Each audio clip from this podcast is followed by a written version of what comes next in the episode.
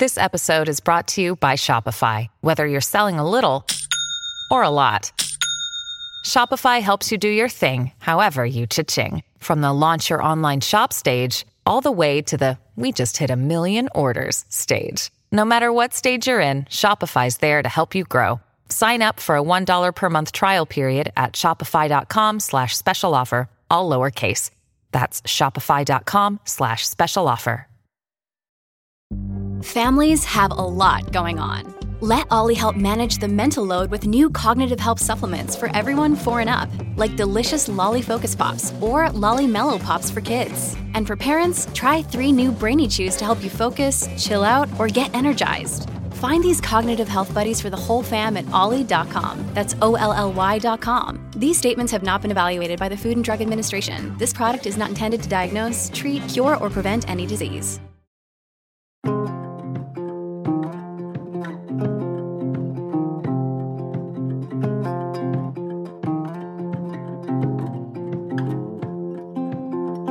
This is Murder She Told true crime stories from Maine, New England, and small town USA. I'm Kristen Seavey. You can connect with me at murdershetold.com or on Instagram at murdershetoldpodcast.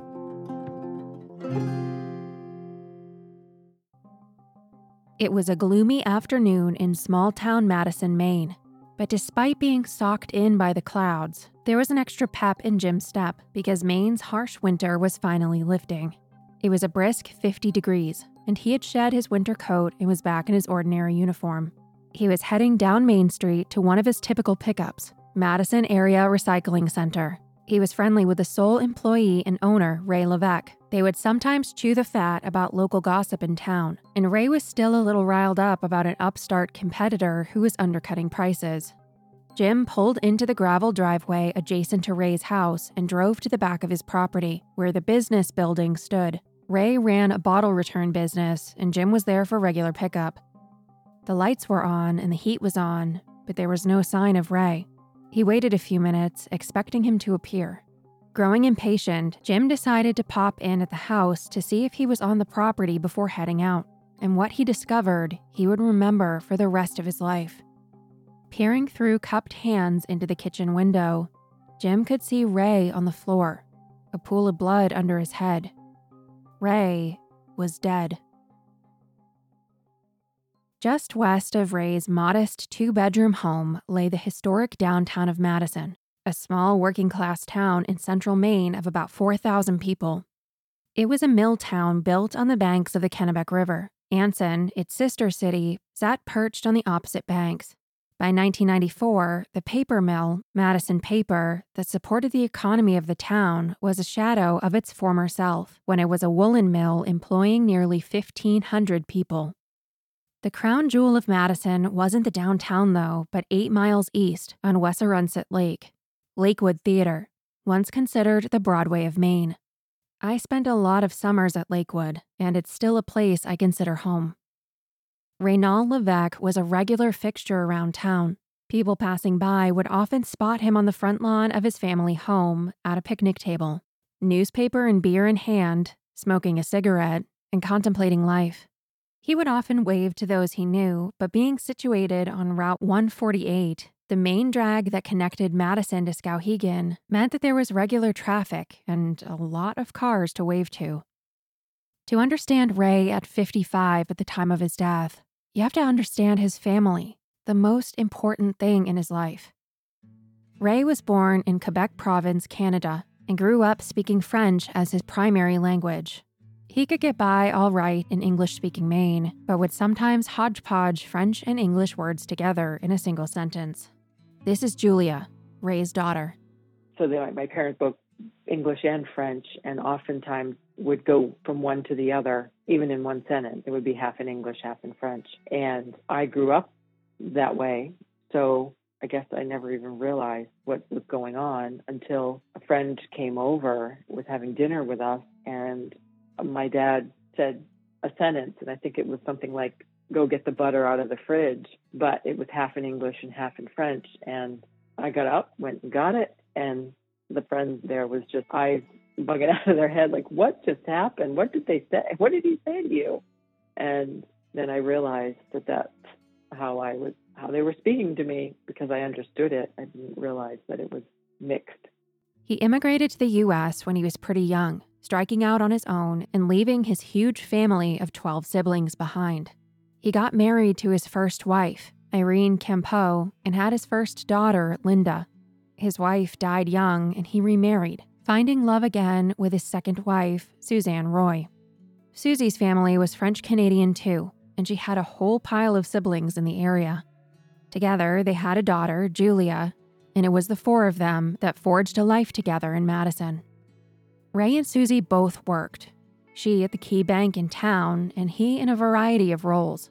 He was a talented welder, working both at the mill in Madison and as an entrepreneur in his own business, Ray's Welding. He also worked in construction with Cianbro, traveling around the state. He would pick up odd jobs as well, becoming the caretaker of a local cemetery.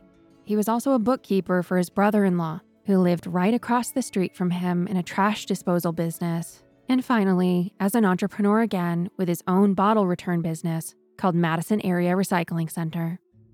Ray was a tinkerer. He and Susie had modest means and would often fill any financial gaps with his ingenuity. Even growing up in Val d'Or, six hours northwest of Montreal in deep interior Canada, he would always find ways to make do. Dad would like to watch hockey games, Canadian hockey. He talked about playing hockey with his siblings out on the ice out, you know, in Canada. And they didn't have money for a puck, so it was kind of like horse poop or something that they used for a puck. His mind was always abuzz with ways to improve the efficiency of things. His daughter Julia described his approach to his work as all in. There was an image of him printed in the Morning Sentinel, beaming with pride a year before his death in front of one of his inventions.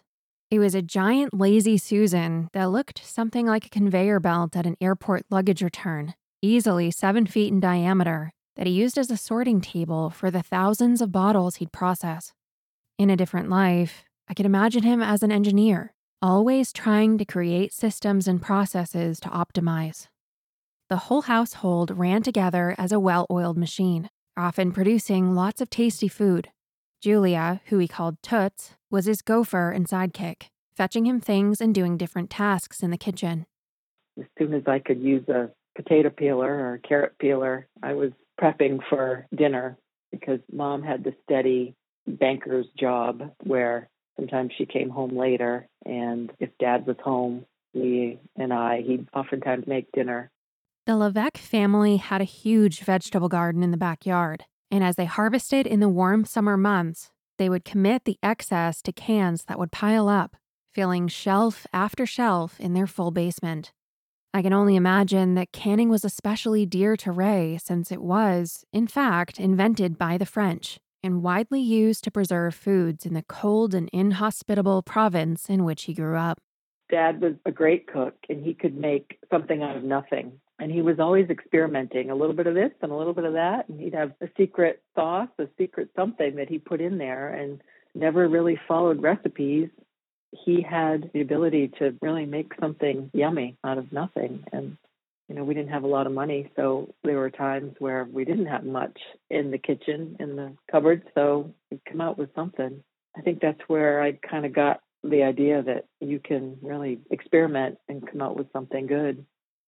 Ray would send Julia out front to sell some of the excess cans to neighbors as they drove by on the busy road, giving her a taste for entrepreneurship and kept the mountain of cans downstairs to a reasonable volume. His siblings would sometimes visit from Canada, and food was often the focal point of their gatherings. He would pull out all the stops and offer them a taste of Maine, cooking up fiery red lobsters. Julia would help make dozens of tourtière pies, a classic French dish of ground meat and spices in a pie shell. They would give them out to neighbors, family, and friends around town. Julia remembered that he went moose hunting with a group of friends and relatives, and they managed to bring back two great big moose. It nearly filled their huge downstairs freezer with meat, and they ate on it for months, if not years. There were some hunting rifles stashed away in Julia's closet, but often when Ray was on his own and had a deer in his sights, he couldn't take that shot. I remember growing up, my dad, he would hunt, but he never really got anything. And one thing I remember is him telling me that he would go hunting, I put that in quotes, and he would be sitting in a field or woods looking for deer, and then he would see them, but he didn't have the heart to, to shoot them, and he would end up just watching them and then let them go. I always thought that was touching because he had such a kind, kind heart about that. Perhaps his own confrontations with death stayed his hand. He was a widow. His first wife, Irene, had died while they were married in their 20s, and his twin brother, Leo Levesque, had died when he was only a teenager. Some of his own experiences as a child, perhaps of witnessing cruelty or being a victim of it, may have heightened his sensitivity. He talked about being sent away to boarding school, and again, he, he never really talked too deeply, too much about what happened or why. I know he he spent a lot of time serving mass and being an altar boy at church. And when I was growing up, he really didn't go to church. I went to church with my mom, and he um, he didn't have a problem with that at all. He would go on special occasions or holidays, but he would also say things alluding to bad things that happened in the church that he witnessed. So I think that affected him. Certainly, the death of his twin was a car accident, and I, my dad mentioned something about they were always together, and then that one time my dad wasn't in the car with him. So I don't know if he felt guilt or that maybe could have been prevented, but he didn't really talk too much about it. Then um, the death of his first wife was a drowning. They suspected that she took her own life.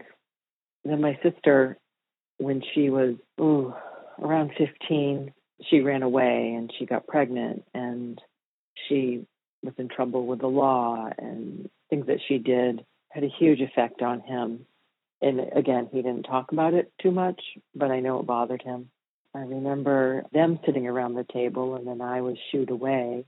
But again, the house was so small that I could hear some things. You know, the police had come because she had run away. They were looking for her, and then some other things that she did, getting into trouble and that. So even though she moved out, she lived in various places locally, and my mother and I would go visit her or, you know, bring her things that she needed. And it could be a volatile kind of relationship.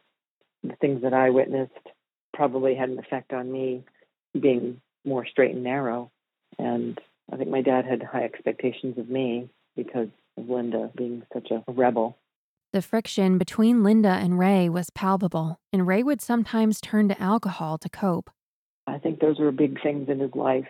And I think the alcohol was a way that he dealt with some of those demons. And he wasn't someone to really talk things through. Ray could be a little volatile, a little vulgar. When he was frustrated with something, he would exclaim, Oh, piss on it. When he was in good spirits, he could be the life of the party, but he could be blunt, direct, and insensitive. It was a mixed blessing for his family. His plain speech and transparency made him easy to understand. My dad, he wasn't very complicated. He meant what he said and um, what you see is what you get. That's the kind of person he was. If you showed disrespect, he was not having it. And he had a way of just giving you a look without raising his voice or lifting a hand. We had a good relationship, but certainly growing up, I knew that I needed to choose my timing, say asking for something to be able to do something or go somewhere or what mood he was in or if he had been drinking, I had to check the temperature in the room. I knew that, and my mother knew this too, that first thing in the morning would be a good time to have a solid discussion. But sometimes if he he might be preoccupied with other things. He loved to play devil's advocate with his young daughter. They would have fun little debates, and Julia would take special delight in proving him wrong. Julia remembered how her father could be childlike and tease her mother. They had a light-hearted love for one another. He was very loving towards my mother and playful. Like he would try to get a rise out of her. by teasing her about something. I remember them going uh, with a group, like they would get tickets for New Year's Eve or something like that, and there would be a band playing somewhere. And I remember them going and dancing and that type of thing. They did go to Lakewood Theater and um, went to a few of the shows there. That was not uncommon. Though they would both work hard sharing the responsibilities of the household, Susie deferred to Ray for major decisions. He was the leader of their house, and though he demanded respect, he also gave it. Ray was well respected by the community as a hard worker, and he too respected the hard work that he saw in others. He would rise early and seize the day. He was proud of his French Canadian heritage, and he took to his endearing nickname, Frenchie, which was given to him by some of his English speaking Yankee coworkers. Though he always honored his past, he was also proud of the fact that he had become a full United States citizen earning his GED and passing the oral and written language and civics exams required for naturalization. He was always learning, always challenging himself to do better. He was proud of his accomplishments. Despite his modest beginnings, he had raised a family of two girls, made it in a new country, learning a new language in the process, ran his own business, owned his own home, was financially stable and debt free, and even took his family on the occasional vacation. He had an amazing work ethic and respected others who had a good work ethic. He played hard and worked hard. So he liked to have a good time and really could be kind of the partier in the group. If he was having a good time, then everybody else was having a good time. And that's where sometimes the drinking was part of that. He was proud of his French Canadian heritage. He was proud that he became a naturalized citizen, got his GED, and I wouldn't say he was a proud person, but he was proud of his own accomplishments and the hard work it took to get the things that he did. He had high expectations of himself and others, but that formality was offset by his charming mischief. He liked to have fun and joke around I remember when I was older, probably high school and college, coming over for Easter, he decided instead of doing Easter egg hunt, we were kind of old for that. So he took a $20 bill and put it in a plastic Easter egg. And we all had to go outside and he would hide it somewhere in the house. We came in and then we were looking and looking everywhere. He just was beaming because we had a hard time finding where it was. So things like that, you know, he he had fun with. I remember the one year it was inside the cuckoo clock, and nobody had found it, or he was just happy that he could fool us. When I look through old photos of Ray Levesque, I'm struck by his wry smile, a glint in his eye, the same expression from his youthful face at the train station as a child followed him into his 50s, and his teasing and cleverness defined his personality. As Julia got older, she eventually graduated from Madison High School in 1985 and left home for college. She graduated from the University of New England in 1989 and moved soon thereafter to Pennsylvania to start a career in physical therapy. Ray was proud of his daughter. She remembered how proud he was when she got married to her husband Tom in 1993, to whom she still married. They moved to Chester, New Hampshire and bought a house and in 1994, when they were still getting settled, they took a trip home to Madison for Easter weekend. We had just been there two days before on Sunday because it was Easter Sunday. We made plans for him to come to New Hampshire the following weekend because he was going to help Tom do some electrical work in the house. And um, we had plans that he was coming and we were going to go out for breakfast.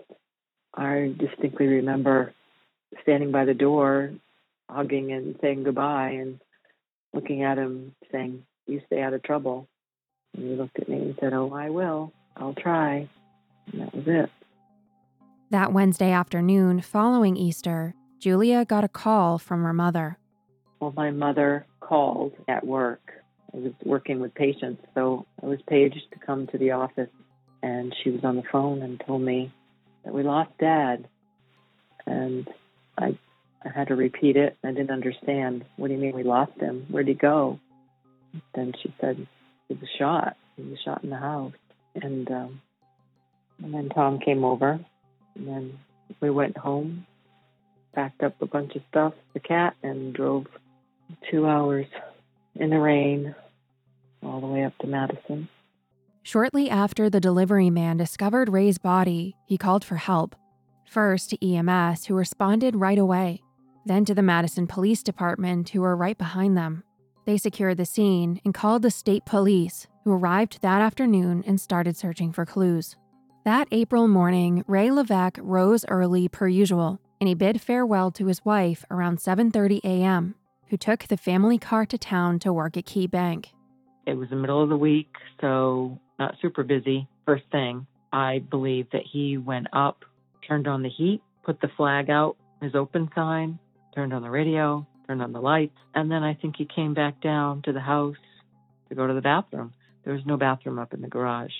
And he had recently quit smoking. He was trying to keep himself occupied, his hands and mouth occupied. So he was making himself some tea, like a big container of tea for the morning. And I think he was expecting the distributor and he was going to head back up.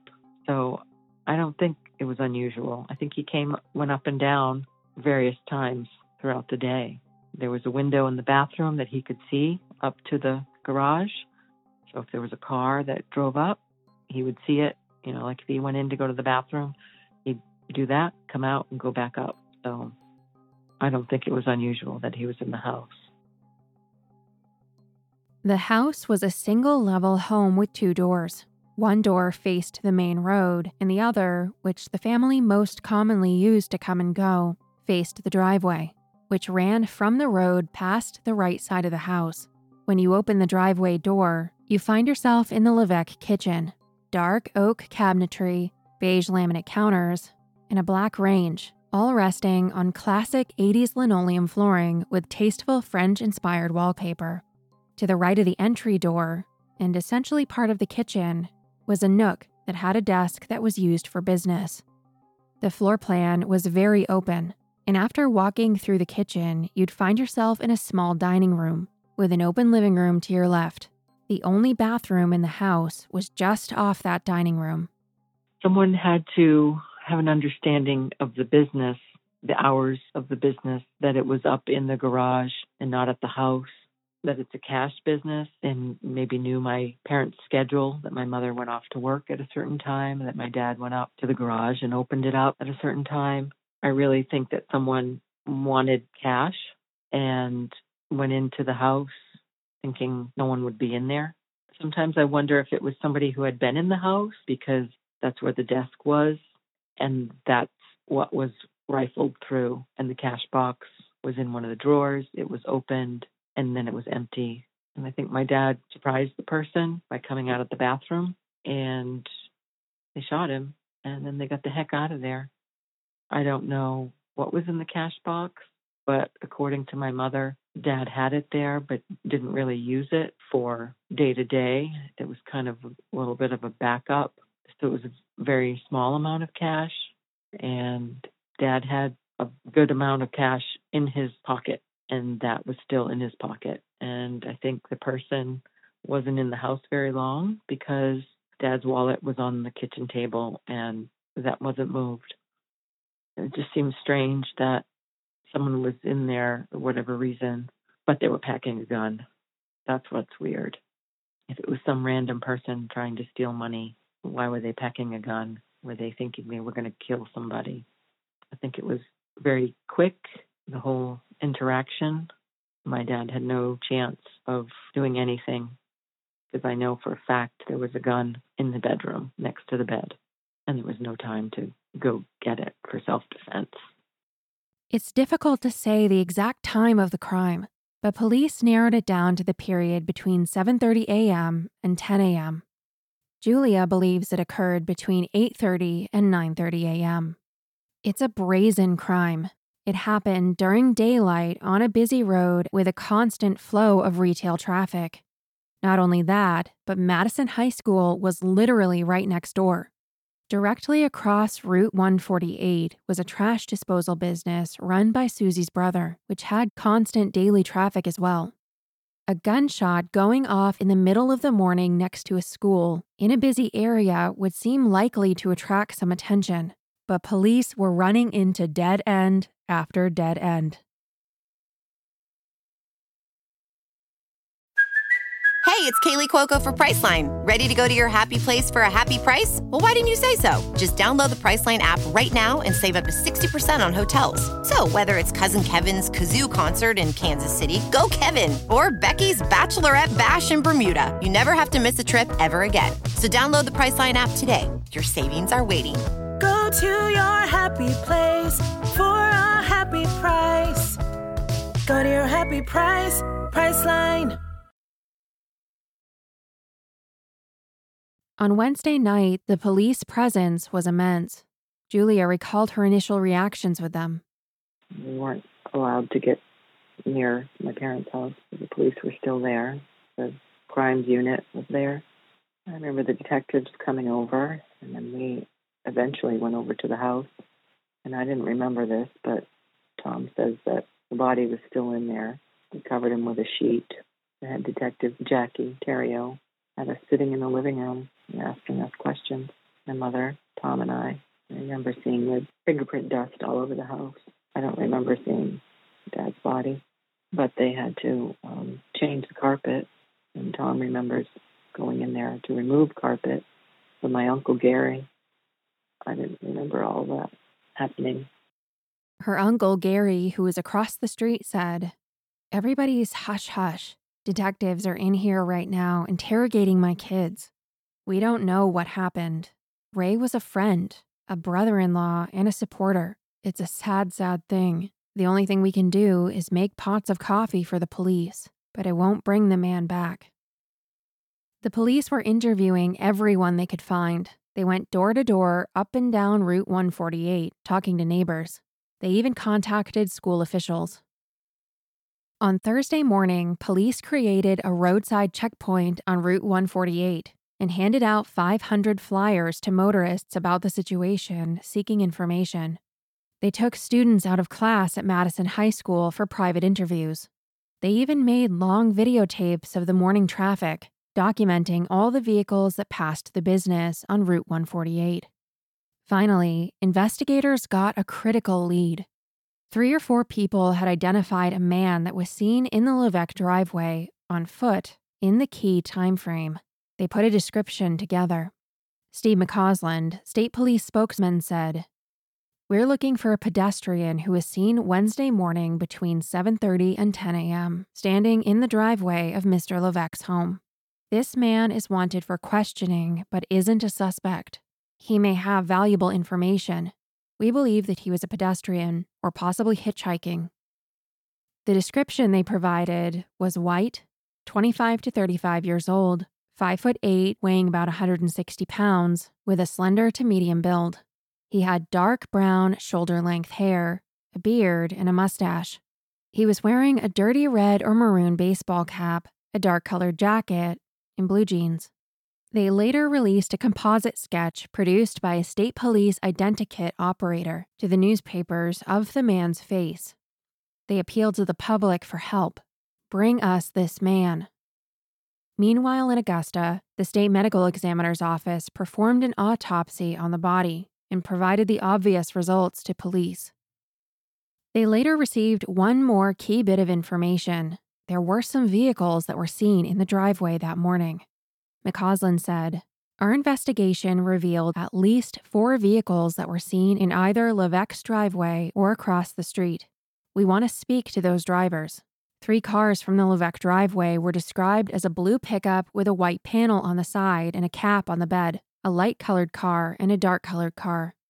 Across the street, a maroon car was seen in the driveway, possibly turning around.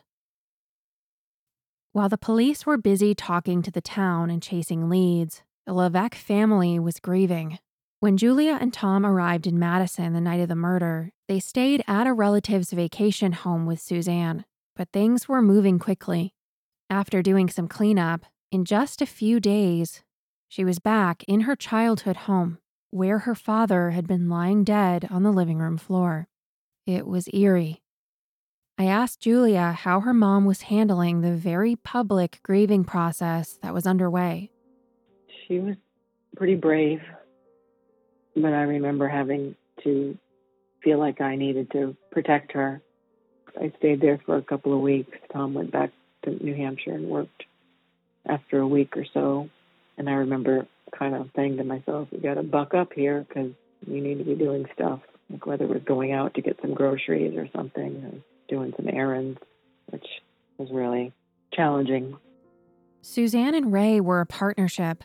They relied on one another. When one half was missing, I asked Julia how the other one coped. The mom just really tried to be busy and was frustrated that nothing was happening on the case from our perspective. And I think that really bothered her. At first, I think she struggled with the loss of the decision maker in the family. You know, she didn't know how to pump gas. So my husband, Tom, taught her. She was very worried about that and making decisions with the house or if something broke down, like the water heater or something like that, it would really upset her. And we would drive up from New Hampshire and and I think over time she was able to adapt and she was fairly resilient. The town was grieving as well. Those that knew Ray were devastated, but the community as a whole was shook. One article from the time reflected on the last murder that had happened in Madison. It was 52 years ago. This sort of thing just didn't happen. The community was amazing. They kept dropping off tissues and coffee and more and more food. Sometimes my uncle Gary would be intercepting. So we didn't have to keep answering the door or facing people. I mean, it was very kind. Things weren't panning out for investigators, and by the Monday following the murder, the police presence had started to fade. The quotes from McCausland betray the hopelessness that the investigating team felt. We don't have a lot of leads on this case. A handful of people came forward Thursday, but we are looking for additional information. And most damning of all, he said, this murder occurred two weeks from yesterday, and our investigators are frustrated with the small number of people who have come forward. Literally hundreds of people drove past that location, and yet only a dozen people have come to us. The Bangor Daily News and the Morning Sentinel ended their coverage on April 24th with an op ed lamenting the changing times and using Ray's unsolved murder as an example of the violence that seems to be on the rise, changing small town America. After that, an anniversary mention a year later, and then nothing for the next 27 years. It was bleak. Suzanne was the primary contact for the state police, and I asked Julia what she'd heard from them about the case. She maybe spoke to them more frequently early on, and then it really decreased and dwindled every year or so. She would reach out. At one point, I think probably was around 2000 that she reached out to them to have a sit down, but of course they didn't have anything new.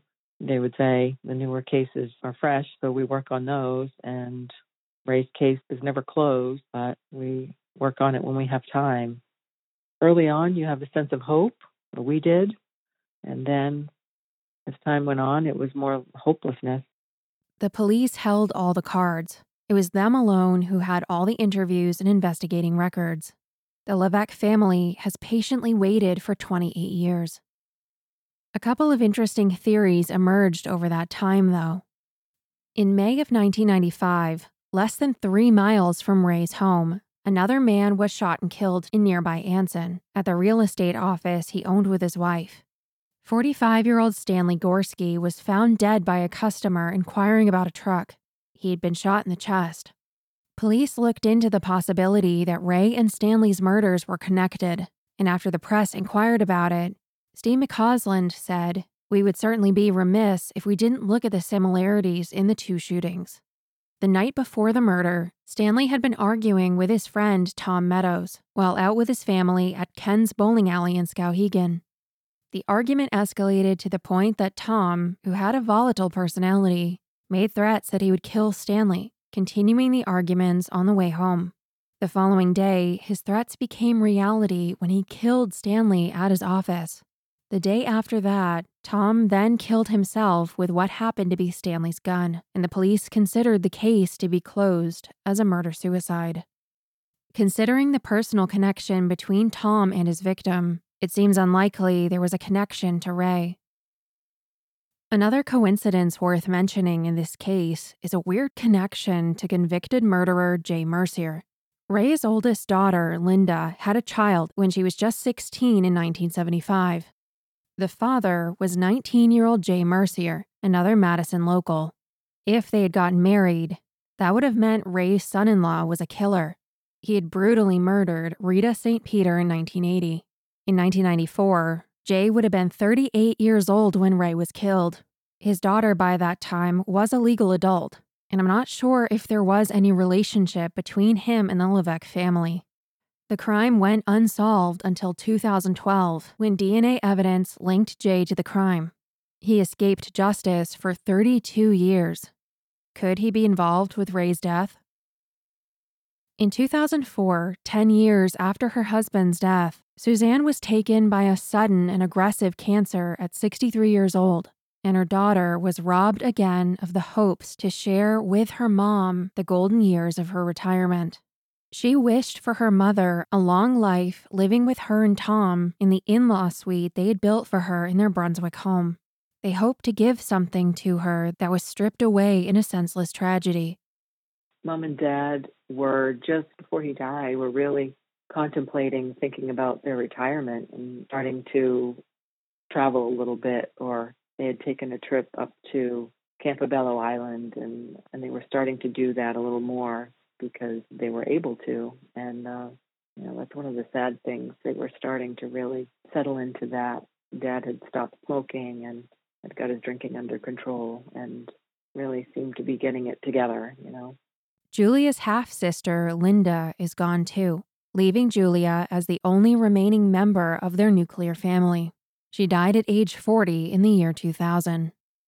She eventually took her own life, and I think a huge part of that was my dad's murder and not being solved. Despite the tragedy that has beset the Levesque family, they have been courageous, forging ahead, living in the present, and exemplifying Ray's excellent work ethic. I know that he was very proud of me because I was the first one to go to college and then complete college and have a profession. So I know he was very proud of that. And my father was a he was a man of not many words. he didn't display a lot of emotion, but I knew that he loved me and that he wanted the best for me.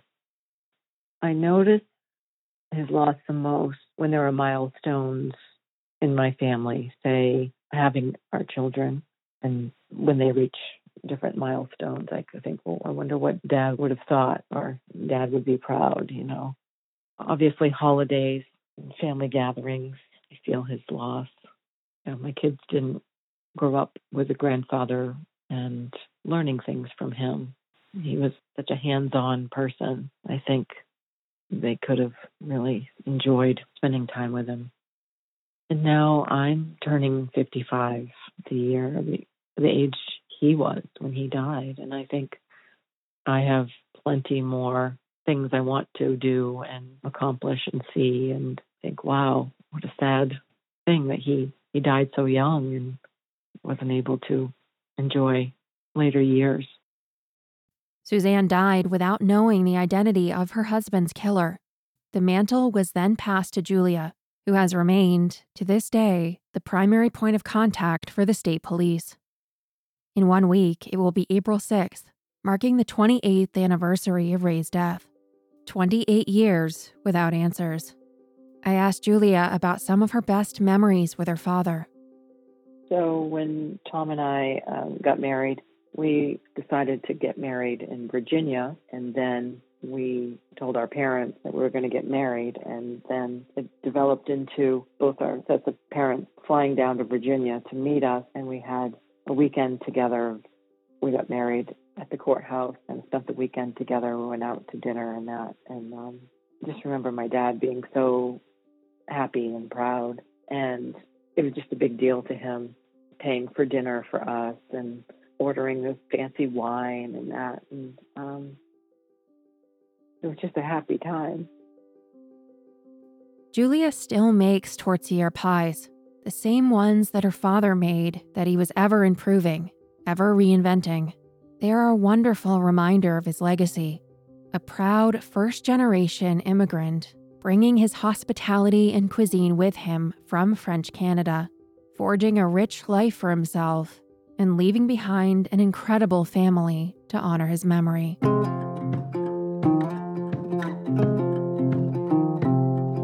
If you have any information about the murder of Ray Levesque, please call the Maine State Major Crimes Unit Central at 207 624 7143 or leave a tip at the link in the show notes.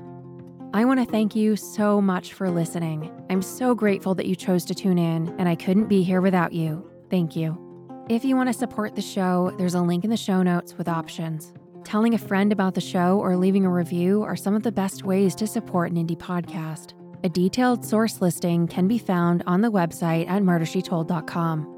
A very special thanks to Julia for reaching out and trusting me with her dad's story. Special thanks to Byron Willis for his research and writing support. If you have a story suggestion or a correction, feel free to reach out at hello at murdershetold.com. My only hope is that I've honored your stories by keeping the names of your family and friends alive. I'm Kristen Seavey, and this is Murder She Told. Thank you for listening. In the 1970s, John Todd burst onto the evangelical scene with a shocking tale. He claimed to be a former witch involved in a then unheard of secret organization called the Illuminati and urged Christians to prepare for a violent world takeover. First of all, the number one weapon in everybody's home should be a 12 gauge pump shotgun. Hear the amazing story of one of the originators of the modern day conspiracy theory. From Magnificent Noise and Sony Music Entertainment, this is Cover Up The Conspiracy Tapes.